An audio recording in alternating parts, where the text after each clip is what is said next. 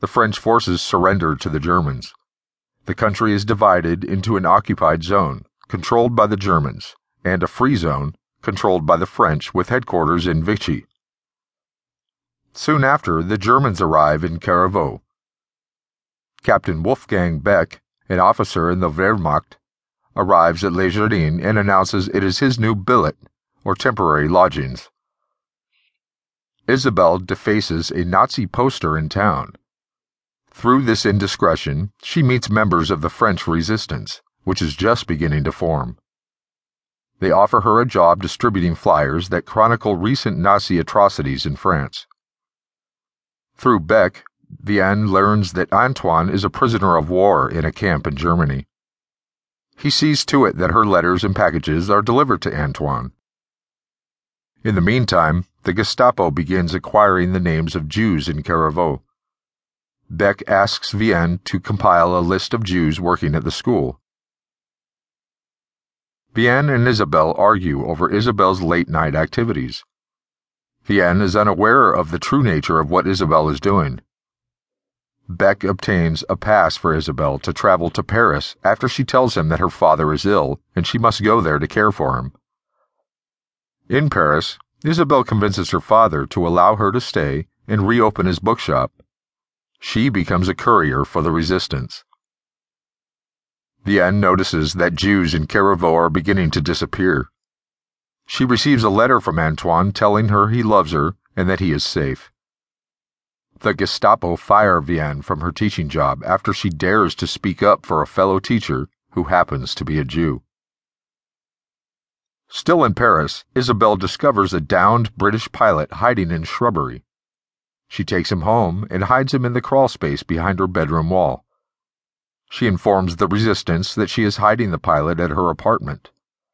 After much discussion, it is agreed that Isabelle will help him, and several other pilots escape to Spain via a path through the Pyrenees Mountains. Isabelle is given a new identity, Juliette Gervais, to protect her family in case she is discovered. Isabelle brings the pilot to the safe house. There she sees Gaetan. He is the one who recommended her for the job in Paris. Julien discovers Isabelle was hiding the pilot he argues with her about the danger. He reveals that he is working for the resistance as a forger. Isabelle is given the code name Nightingale and leads her first escape expedition through the Pyrenees Mountains. Beck is sent on a combat campaign during the harsh winter, leaving Vianne alone. In the spring, the Gestapo and the Schutzstaffel, SS, inform the Jews of Carriveau they must wear yellow stars. Vianne's daughter Sophie becomes ill, and Beck obtains antibiotics to save her. The Nightingale becomes so successful in her attempts to help Allied pilots that the Nazis offer a reward for information about her. Isabelle returns to Paris.